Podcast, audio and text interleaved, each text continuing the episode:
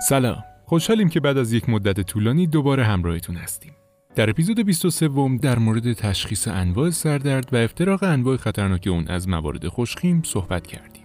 در اپیزود 25 دوباره همراه سرکار خانم دکتر نمکیان متخصص نورولوژی هستیم تا همین بحث رو با تمرکز بیشتر روی درمان انواع سردرد ادامه بدیم.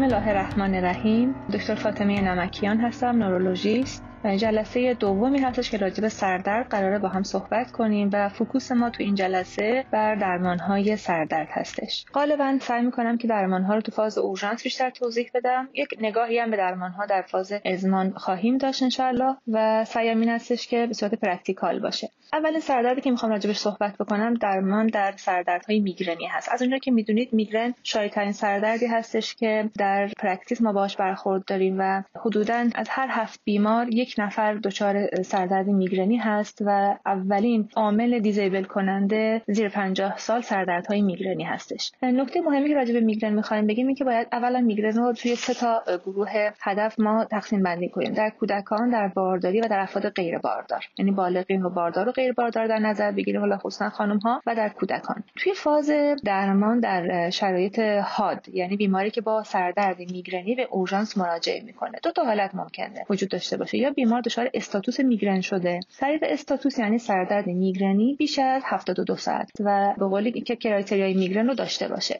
سردرد هاد که status هم نشده باز هم ممکنه به علت vomiting های شدیدی که برای مریض ایجاد می‌کنه و شدت بالاش بیمار رو به اورژانس بکشونه. توی این موارد اگر به بیمار ما کودک بود focus ما تو کودکان و میشه گفتش که همه گروه ها در hydration هستش. حتما درمان با سرم رو باید مد نظر داشته باشیم و با توجه به blood pressure بیمار انتخاب می‌کنیم که از چه میزان سرمی باید استفاده بکنیم. قدم دوم استفاده از مسکن های ساده هستش. حالا تو بچه ها خصوصا میشه از آپوتل بر اساس وزنشون استفاده کرد. و توی بزرگسالان رو هم باز به همین ترتیب از آپوتل به صورت تزریقی میشه کمک گرفت. چون غالبا بیماران دیگه تحمل خوراکی ندارن وقتی به اورژانس مراجعه می‌کنن و نیاز هستش که به صورت parenteral داروهاشون داده بشه. در افرادی که باردار هستند و در اورژانس به ما مراجعه می‌کنن علاوه بر hydrotherapy حتما یادمون باشه که درمان های خوب ترکیبات کلورپرومازین هستش که حالا جزو داروهای antipsychotic قرار می‌گیره که توی درمان میگرن کاربرد خیلی خوبی داره تهوع استفراغ خیلی خوب کنترل می‌کنه و درمان فاز حاد سردرد میگرنی محسوب میشه. حتی تو افراد باردار با توجه به که گروه B هستش می‌تونیم ازش استفاده بکنیم. اگر تهوع استفراغ خیلی شدید بود کنارش میشه از متوکلوپرامید تزریقی هم استفاده کرد. در افراد غیر باردار خب یکم دست ما بازتره از ترکیبات حالا NSAID ی تزریقی مثل کسولار که غیر NSAID ی ها مثل استامینوفن و پوتل میشه به راحتی استفاده کرد و اگر بیمار کنتراندیکاسیون خاصی برای مصرف کورتون نداره و تو شرایط خاصی نیستیم استفاده از اگزامتازون 8 میلی گرم همراه با پلازیل داخل سرم می‌تونه درمان خیلی خوبی باشه. و اگر نخواهیم از اگزا استفاده کنیم چویس بعدی ما کلورفورمازین خواهد بود. خب در مرحله بعد وارد فاز درمان توی غیر از اورژانس خواهیم شد. بیماری رو که ما می‌خوایم مرخصش بکنیم و شرح حال ازش می‌گیریم. ببینیم که تعداد سردرداش در ماه به چه شکله. آیا بیش از هفته یک بار سردرد داره؟ آیا همون هفته یک بار سردردش دیزیبل کننده هست یا نه؟ اگر به این شکل بود درمان پروفیلاکسی رو باید براش شروع بکنیم. اگر نه که مثلا مریض پرچنگای دچار سردرد میشه فقط درمان تو فاز هات کفایت می‌کنه. درمان تو فاز هات ما ترجیحمون قبل از شروع دارو درمانی توصیه های تغذیه‌ای اصلاح خواب و سبک زندگی هستش. سبک زندگی منظورمون اجتناب از کار پر استرس و داشتن یک ورزش ترجیحاً هوازی ساده هستش. غذاها هم که همه ما توصیه جدی باید بکنیم که ترکیباتی که حاوی نگهدارنده هستش مثل مثلا تیرامین مثل نیترات آسپارتام که حالا شیرین کننده مصنوعی پنیر مونده لبنیاتی که حالا ترش هستش اینا می‌تونه واضحا سردرد رو بیشتر بکنه. کاکائو قهوه زیاد ادویه زیاد ترشی همه اینها می‌تونه مولد سردرد باشه. اگر مجبور شدیم تو فاز به مریضمون دارو بدیم. داروهای ما مسکنهای ساده هستن تو قدم اول. مثل مثلا اسامینوفن 500 مثل انسید ها به شرط تواتر پایین. داروهای خوبی دیگه که الان اخیرا تو بازار ایران هم موجود شده ترکیبات تریپتانا هستش که بهترین اونها. در حال حاضر ریزا تریپتان و بعد از اون سوما تریپتان هستش. که ریزا تریپتان قرص های 5 و 10 میلی داره. سوما تریپتان قرص های 50 و 100 داره. ترجیحمون این هستش که همیشه با دوز کمتر دارو رو شروع بکنیم. حالا من به بیماران میگم که به محض که احساس کردی سردرد سردرد داره شروع میشه و درد داری با 5 میلی ریزاتریپتان شروع بکن. اگر جواب نگرفتی سه ساعت بعد 5 میلی دیگه می‌تونید تکرار بکنین توی بیمارانی که تهوع استفراغ همراه دائمی سردردشون هست توصیه می‌کنیم که اگه قرص متوکلوپرامید رو همزمان با ریزاتریپتان 5 میلی مصرف بکنن که هم تهوع جلوگیری می‌کنه و هم خودش جذب دارو رو خیلی بهتر می‌کنه. اگر بیماری بود که به هر شکلی به ریزاتریپتان حساسیت داشت سوماتریپتان چویس بهتریه. چرا من ریزاتریپتان در ابتدا میگم؟ چون آمارها به ما میگه که مصرف ریزاتریپتان عود سردردهای بعدی رو نسبت به سوماتریپتان کمتر می‌کنه. بنابراین ارجحیت داره. ولی خب به حال بیمارانی هستن که می‌تونن با هر کدوم از این دوتا دارو یه سری عوارض مثل چسپین مثل فلشینگ یا درد شدید توی ناحیه مثلا پشت داشته باشن که ما ترجیح میدیم که این دارو دیگه برای این افراد مصرف نشه. در پرانتز یادمون بمونه مصرف ترکیبات ارگوت ترکیبات تریپتان برای خانم های باردار خانم هایی که شیردهی دارن و برای افرادی که بیماری قلبی عروقی دارن فشار خون کنترل نشده دارن. اینها کاملا ممنوع هست. اونهایی که سابقه سی وی ای داشتن و اونهایی که مشکلات جدی قلبی دارن نباید بهشون این دوتا ترکیب داد. و یادمون باشه توی نوع میگرن همیپلژیک و ورتبرو بازیلر هم نباید از این دوتا دارو استفاده بکنیم. داروهای مسکن ساده دیگه همونطور که خدمتتون گفتم مثل استامینوفن مثل بروفن همه اینها قابل استفاده توی این فاز هستش. فقط یادمون باشه که تعداد مصرف مسکن رو حتما به مریض توضیح بدیم. و این نگفتن ما هستش که منجر به افزایش آمارهای medication overuse headache خواهد شد. در خصوص درمانهای ساده دیگه که ما توی این بخش استفاده می‌کنیم ترکیبات منیزیم نتایج خیلی خیلی خوبی داشته خصوصا تو سردردهای خیلی خفیف یا حتی به اصطلاح من به مریضام میگم در پیش بینی سردرد نه پیشگیری. مثلا فکر کردی حالا هر دلیلی شب دیر خوابیدی غذای غیر استاندارد خوردی حدس می‌زنی که سردرد بشی منیزیم رو شما اون موقع خرجش کنید. منیزیم هم به صورت قرص های 250 میلی به صورت منیزیم oxide تو بازار هست. هم به صورت ساشه های آماده بازشمنده در دهان هستش که با برندهای مختلف قابل استفاده است. اگر بیماری تو این مرحله با این شرایط سردرداش کنترل نشد میریم سراغ درمان های مرحله بعد که درمان های پروفیلاکسی هست. قبل از اینکه من درمان پروفیلاکسی رو خدمتتون عرض کنم توی خانم ها ما یه ترم منسترال میگرن داریم. میگرنی که توی دوران قاعدگی اتفاق میفته که خیلی هم شایع هستش و خانم ها خیلی ازش شکایت دارن. معمولا دو روز قبل از پریود تا روز مثلا 5 و 6 گاهن تا مثلا روزهای 7 و 8 قاعدگیشون این سردرد ادامه داره. حدودا بین 3 تا 10 روز ممکنه طول بکشه. و واضحا بیماران خیلی خیلی شاکر میگن ما تو این مدت از زندگی میافتیم اما خب اوقات دیگه اوضاع سردردمون خیلی بهتره. این سردرد این مقدار درمانشون سخته چون وابسته به تغییرات هورمونی میزان استروژن تو این افراد بالا پایین میره و سردرد ایجاد می‌کنه. تو موارد خیلی خیلی شدید ما از هورمون تراپی استفاده می‌کنیم. موارد خفیفتر با تغییر سبک زندگی الگوها خیلی می‌تونه کمکمون بکنه. استفاده از ترکیبات منیزیم به صورت ترکیبی مثلا دو تا دونه در روز تو این ایام همراه با کپسول های گیاهی میگرافار که تو بازار فعلا موجوده و استفاده low dose از NSAID یا تریپتان ها که باز تریپتان ها من تاکیدم رو ریزا تریپتان هستش. سوما تریپتان هم میشه استفاده بشه. مثلا دوز 2.5 میلی BD در مورد ریزا تریپتان سوما تریپتان به صورت 25 میلی BD صبح و ظهر قبل از بروز سردرد به صورت همراه با منیزیم و میگرافار صبح و ظهر استفاده بشه حتی وقتی که سردرد وجود نداره. اما مریض سابقه سردرد تو اون بازه زمانی رو به ما ذکر می‌کنه.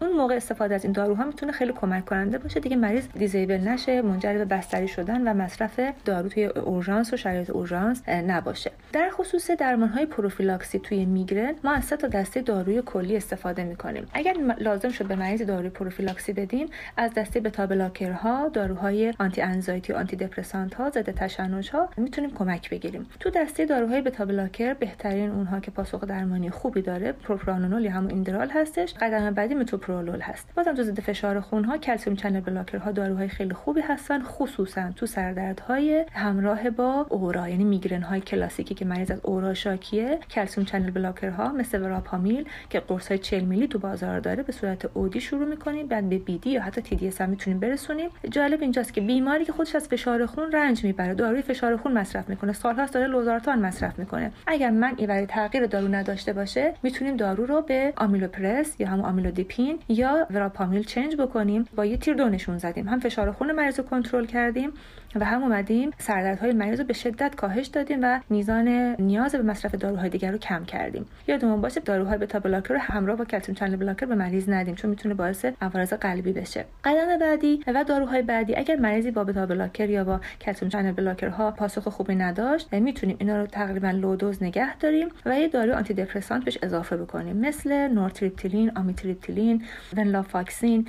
یادمون باشه برای استفاده و انتخاب هر کدوم از اینها باید دقت داشته باشیم. توی فردی که خواب خوبی داره خوابش زیاده از پرخوابی شاکیه. مصرف مثلا آمیتریپتیلین نورتریپتیلین برای مریض نارضایتی به دنبال خودش میاره. و برعکس اگه بیماری بیخوابی داشته باشه استفاده از آمیتریپتیلین نورتریپتیلین می‌تونه خیلی مفید باشه. یادمون باشه نورتریپتیلین اثر خواب آلودگیش کمتر از آمیتریپتیلینه اینها رو با دوز 10 میلی شروع می‌کنیم. اگر پاسخ نگرفتیم بعد از یک ماه یا دو ماه با دوز 25 میلی می‌تونیم ادامه بدیم. تا حد اکثر تا 75 میلی می‌تونیم بدیم. یادمون باشه بیماران ایرانی ما دوزای 50 به بالا رو خیلی خوب تحمل نمی‌کنن. پس بنابراین توی titration مون و توی افزایش دوزمون باید دقت لازم رو داشته باشیم. در پرانتز یادمون بمونه بیماران میگرنی مزمن ما که بیش از حدودا 8 بار سردرد رو در ماه تحمل می‌کنن آرام آرام به خاطر اون تواتر سردردهای بالاشون دچار دپرشن میشن. این دپرشن مزمن خودش می‌تونه کار خراب بکنه سردردها رو بیشتر بکنه. مصرف داروهای ضد افسردگی جدید و نیوی مثل SNRI مثل ونلافاکسین می‌تونه خیلی کمک کننده باشه.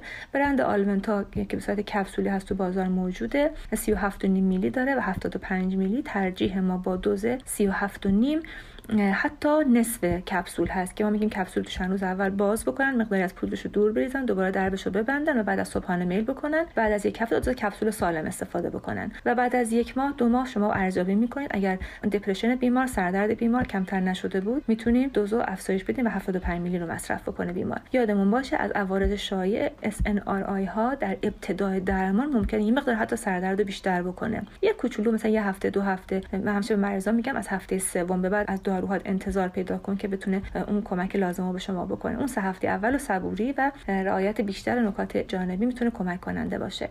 دسته بعدی داروهایی که استفاده می‌کنه برای درمان میگرن دارو ضد تشنج هست که شایع ترین اونها توپیرامات و سودیم والپروات هستش که توپیرامات رو تاکید می‌کنم. توی خانم های جوانی که قصد بارداری دارن یا حتی احتمال می‌دید که باردار بشن به هیچ عنوان از این دو دسته دارویی استفاده نکنید. چه توپیرامات چه والپرویک اسید و یادمون باشه توپیرامات حتما سابقه سنگ کلی گالستون رو از بیمار بپرسیم. سابقه انکل کلوزر گلوکوما سابقهش رو از بیمار بپرسیم. اگر سابقه داشته باشه نمی‌تونیم توپیرامات رو به مریض بدیم و یادمون باشه اگر بیماری اومد توپیرامات دادیم شکایت کرد از درد چشم حتما به چشم پزشک ارجاع بدیم که از بابت گلوکوم زاویه حاد بسته اون رو رولوت بکنه و مصرف توپیرامات رو حتما قطع بکنیم. والپرات سدیم هم بازم تاکید می‌کنم تو خانم های در سن باروری داده نشه. بهترین دارو برای آقایون شاید می‌تونه باشه. آقایونی که دوست ندارن خواب آلوده بشن دوست نداریم از ترکیبات تی سی استفاده بکنیم. مصرف والپرات می‌تونه کمک کننده باشه خصوصا فرم دیوالپرات سدیم که تو بازار به عنوان دیوالدین مشهوره. با دوزای 250 میلی تا 500 میلی قابل استفاده است. اون هم با تیتره می‌کنیم با دوز 125 میلی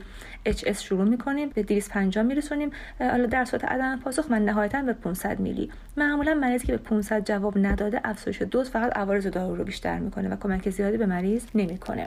نکته مهم دیگه که یادمون باشه ترکیباتی مثل گاباپنتین مثل لاموتریژین تو کتاب ها عنوان شده ولی در practice واقعا پاسخ مناسب و پاسخ درستی رو به همراه نداره. من اینجا سعی کردم درمان میگرن رو خیلی مختصر مفید practical خدمتتون عرض بکنم. یادمون باشه میگرن یک بیماری هستش که غیر قابل درمانه فقط کنترل میشه. داروهای prophylaxy ما بین 6 ماه تا یک سال می‌تونه به مریضمون کمک بکنه و بعد از اون تواتر سردردها خیلی کم میشه. ولی اگر مریضمون هبیتش رو درست نکنه تغذیهش رو درست نکنه خوابش رو تنظیم نکنه مصرف یک سالی داروها هم کمک زیادی بهش نمی‌کنه و اون تایمی که ما توی ویزیت برای مریض می‌ذاریم صحبتی که با بیمار می‌کنیم و توضیحاتی که بهش میدیم خیلی خیلی بیشتر از دارویی که ما می‌نویسیم ممکنه برای بیمار مفید فایده واقع بشه.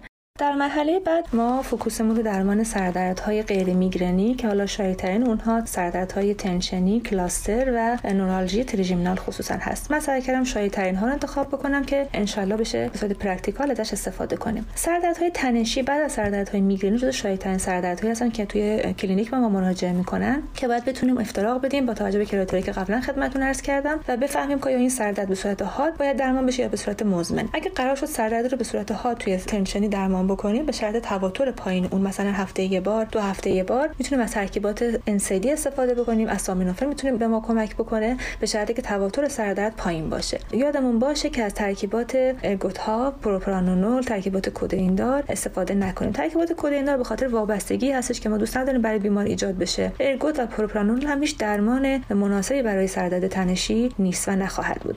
موثرترین دارو تو پیشگیری از سردردهای تنشی مزمن که بیمار آزار میده ای هستش که باز آمیتریپتیلین بیشتر از نورتریپتیلین موثر یادمون باشه آمیتریپتیلین چون خواب آور هست ممکن مریض تحمل نکنه. شاید بهتر باشه تو مریضی که خواب خوبی داره با نورتریپتیلین شروع بکنیم. اگر پاسخ نگرفتیم به آمیتریپتیلین در صورت لزوم change بکنیم. معمولا دوزی که پاسخ می‌گیریم تو مریض های ایرانی دوز پایین تر از نرم هست. مثلا تو کتاب نوشته که 50 تا 150 میلی رو مریض تحمل می‌کنه و مفید براش ولی ما عملا با دوزهای پایین تر هم مثلا دوز 12 تا حتی 25 میلی هم پاسخهای خوبی داشتیم.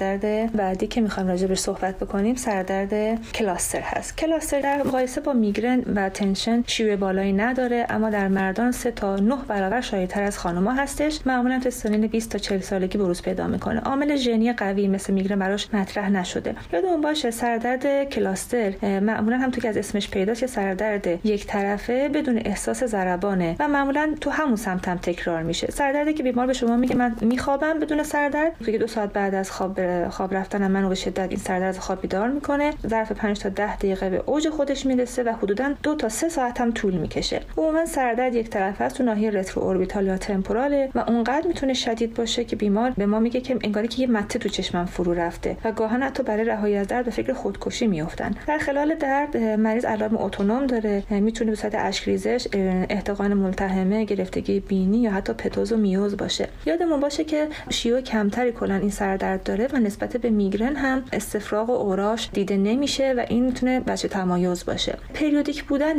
حملات سردرد توی کلاستر مشخصی اصلی کلاستره. یعنی که مریض مثلا سالی یکی دو بار ممکنه دچار این حالت بشه که چند هفته طول بکشه و بعد خوب بشه. یعنی مریض به شما میگه میگه آی دکتر خانم دکتر مثلا من دو سال پیشم دقیقا این همین بودم و 6 ماه پیشم دوباره همین داستان بر من پیش اومد. و هیچ کس چیه. دو سه هفته منو اذیت کرد و خوب شد. معمولا تواترش یک تا سه بار در طول 24 ساعت ممکنه باشه و به طور متوسط هم 6 تا 12 هفته طول می‌کشه. و جالب اینجاست که خوب میشه خود به خود ممکنه دوباره سال بعد 6 ماه بعد یا حتی مثلا چند سال بعد دوباره تکرار بشه. تشخیص افتراقی مهم این سردرد نورالژی تریژیمینال سینوزیت بیماری های دندان و گلوکومه که حتما باید به اینا توجه بکنیم بهشون فکر بکنیم که بتونیم تشخیصشون بدیم. dissection های کاروتید و فئوکروموسیتوم و هیپوگلیسمی و اینها می‌تونه علائم شبیه این داشته باشه. فقط یادمون باشه که ما توی cluster علائم autonomic داریم که می‌تونه کمک بکنه به شناخت. در خصوص درمان سردردهای خوشه‌ای هم با درمانشون به دو بخش حاد و پیشگیری کننده تقسیم میشه. درمان تو فاز حاد استفاده از اکسیژن های 100 درصد به صورت 10 تا 15 دقیقه است سوماتریپتان زیرجلدی و دیهیدرو ارگوتامین زیرجلدی. یادمون باشه ترکیبات تریپتان تو ایران فعلا زیرجلدی فقط ما سوماتریپتان رو داریم و به هیچ عنوان ترکیبات خوراکی تریپتان مثل سوماتریپتان یا ریزاتریپتان توی درمان کلاستر جایی نداره. همینطور ارگوت های خوراکی که باز سودی نداره فقط زیرجلدی و عضلانی می‌تونه کمک کننده باشه. یادمون باشه برخلاف میگرن وقتی کلاستر رخ میده دیگه فقط یه بار نیست که دیگه تموم بشه مثلا دیگه بره توی مثلا رمیشن یا مثلا بره تا ماه دیگه. قراره که مریض چندین بار در روز این حمله رو داشته باشه و همین باعث کلافه شدن و فکر خودکشی برای بیمار میفته پس حتما بلافاصله بعد از اینکه درمان فاز ها رو شروع کردیم برای مریض باید درمان نگهدارنده رو بذاریم. درمان نگهدارنده خودش باز دو قسمت میشه. یه سری فاز سریع الاثر باید به مریض داده بشه که معمولا ما از ترکیبات پردنیزولون استفاده می‌کنیم یا ارگوتامینایی که به صورت دو میلی شبانه باشه که من ترجیح میدم ارگوتامین رو فقط برای بیمار دیابتی استفاده کنم که نمی‌خوام بهش پردنیزولون بدم. اونم به صورت کوتاه مدت به صورت مثلا یک هفته تا دو هفته ارگوتامین رو هر شب به بیمار میدیم که اون سردرد شبانهش رو بتونه کنترل بکنه. ولی در خصوص پردنیزولون داروی بسیار خوبی هستش که توی درمان ترانزیشنال خیلی کمک کننده است. پردنیزولونای 50 میلی رو ما شروع می‌کنیم. به صورت سه روز سه روز تیپرش می‌کنیم. سه روز اول 50 میلی سه روز دوم 25 بعد 12 و نیم. بعدم که یک چهارم قرص 50 میلی رو به مریض خواهیم داد و حدودا ظرف 9 روز هم می‌تونیم دارو رو taper کنیم و قطع کنیم. اگر با taper ش مریض دوباره دچار اوج شد روی دوز 5 میلی مثلا یک هفته دو هفته می‌تونید نگه دارید و بعد اون 5 میلی رو هم باز نصف کنید که نهایتا ظرف یک ماه این درمان با پردنیزولون تموم بشه. حتما پردنیزولون تو وعده صبحگاهی بعد از مصرف صبحانه تجویز بفرمایید و یک حالا اگر مریض سابقه هم حتی نداره ترکیبات مثل PPI و فاموتیدون کنارش بذاریم که مشکلات گوارشی ایجاد نکنه. همزمان با اینکه ما داریم پردنیزولون رو شروع می‌کنیم از درمان های نگهدارنده باید کمک بگیریم مثل وراپامیل متیسرژت و لیتیوم. متیسرژت رو من خیلی توصیه نمی‌کنم خاطر عوارض کلی که داره اما وراپامیل و لیتیوم با هم وقتی شروع میشه تاثیر خیلی خوبی می‌ذاره. وراپامیل قرصای 40 میلی داره که به صورت OD شروع می‌کنیم BID و نهایتا TDS بر اساس فشار خون و تحمل مریض می‌تونیم برسونیم. لیتیوم رو هم به صورت قرصای 300 میلی با نصف BID شروع می‌کنیم و کم کم به یه دونه هر 12 ساعت می‌تونیم افزایشش بدیم. این دوره درمان می‌تونه حدودا مثلا 3 تا 6 ماه طول بکشه و بعد کم کم با تاثیرپذیری دارو دارو رو کم و کمتر و نهایتا taper می‌کنیم. یادمون باشه توی شرح حال خیلی خیلی باید دقت بکنیم که مبادا سردردهای دیگه رو با این سردرد اشتباه نگیریم. نورالژی تریژمینال سردرد بعدی هستش که راجبش می‌خوایم صحبت بکنیم. هم تو که ازش مشخصه نورالژی ها توی اعصاب مختلف می‌تونن بروز پیدا بکنن. شایع‌ترینش تو عصب تریژمینالی هم عصب سه زوج 5 هستش که توی محدوده و1 و 2 و و3 می‌تونه خودشون نشون بده. دردهای برقاسای تیرکشنده خنجری. این توصیفی هستش که مریض به ما می‌کنه میگه انگار یک تیر یک خنجر از کنار گوشم کنار صورتم وارد دهان من میشه. طوری که من نمی‌تونم غذا بخورم نمی‌تونم صورتمو شیف کنم نمی‌تونم صحبت بکنم تو هوای سرد و همه اینا باعث تشدید سردردم میشه. گاهن بیماران سالها به علت مراجعه به کلینیک های دندون پزشکی درمانشون عقب میفته تشخیصشون miss میشه و بیمار سرگردونه و نمی‌دونه باید چی کار بکنه. غافل از اینکه یک نورالژی تریژیمینال ساده است که میشه درمانش کرد و مهمتر از همه باید دنبال علتش بود. خیلی وقتا یک توده های فشارنده روی عصب یک ضایعات local می‌تونه عامل این بیماری باشه که با برداشتن اون این مشکل می‌تونه مرتفع بشه. نورالژی تریژیمینال 90 درصد موارد بعد از 40 سالگی شروع میشه. این تو سن جوانی ما خیلی نمیبینیمش. در خانم ها با نسبت به آقایون شیوعش بیشتره. تشخیص افتراقیش حتما باید یادمون باشه تو خانم های جوان اگر رخ داد به ام اس فکر بکنیم و ارجاعش به نورولوژیست به نظر من ضروری هستش. درمانی که ما برای نورالژی تریژیمینال داریم از کاربامازپین استفاده می‌کنیم که خط اول درمانمون هست که از دوز 600 تا 1200 میلی در روز می‌تونه داده بشه ولی با دوز پایینتر. یعنی ما خیلی وقتا با 100 بیدی شروع می‌کنیم آروم آروم 200 بیدی تا هر هفته مثلا 200 میلی افزایش میدیم که به دوز موثرمون برسه. داروهای دیگه هم مثل مثلا فنیتوئین باکلوفن کلونازپام گاواپنتین پرگابالین اینها توصیه شده که میشه استفاده بشه یا عد بشه به داروی مثل کاربامازپین. در موارد مقاوم هم جراحی رو توصیه می‌کنیم. امیدوارم که این مباحث مفید فایده شما واقع شده باشه. امیدواریم از دو اپیزود مربوط به تشخیص و درمان سردرد راضی بوده باشید و شنیدن اون رو به دوستان و همکارانتون هم پیشنهاد بدید. مثل همیشه می‌تونید از طریق کانال تلگرام، دایرکت اینستاگرام و ایمیلمون با آدرس ordercast.contact@gmail.com با ما در ارتباط باشید.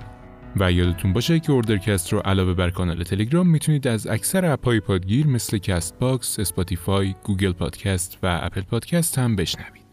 ممنونم که همراهمون هستید. روز و شبتون خوش.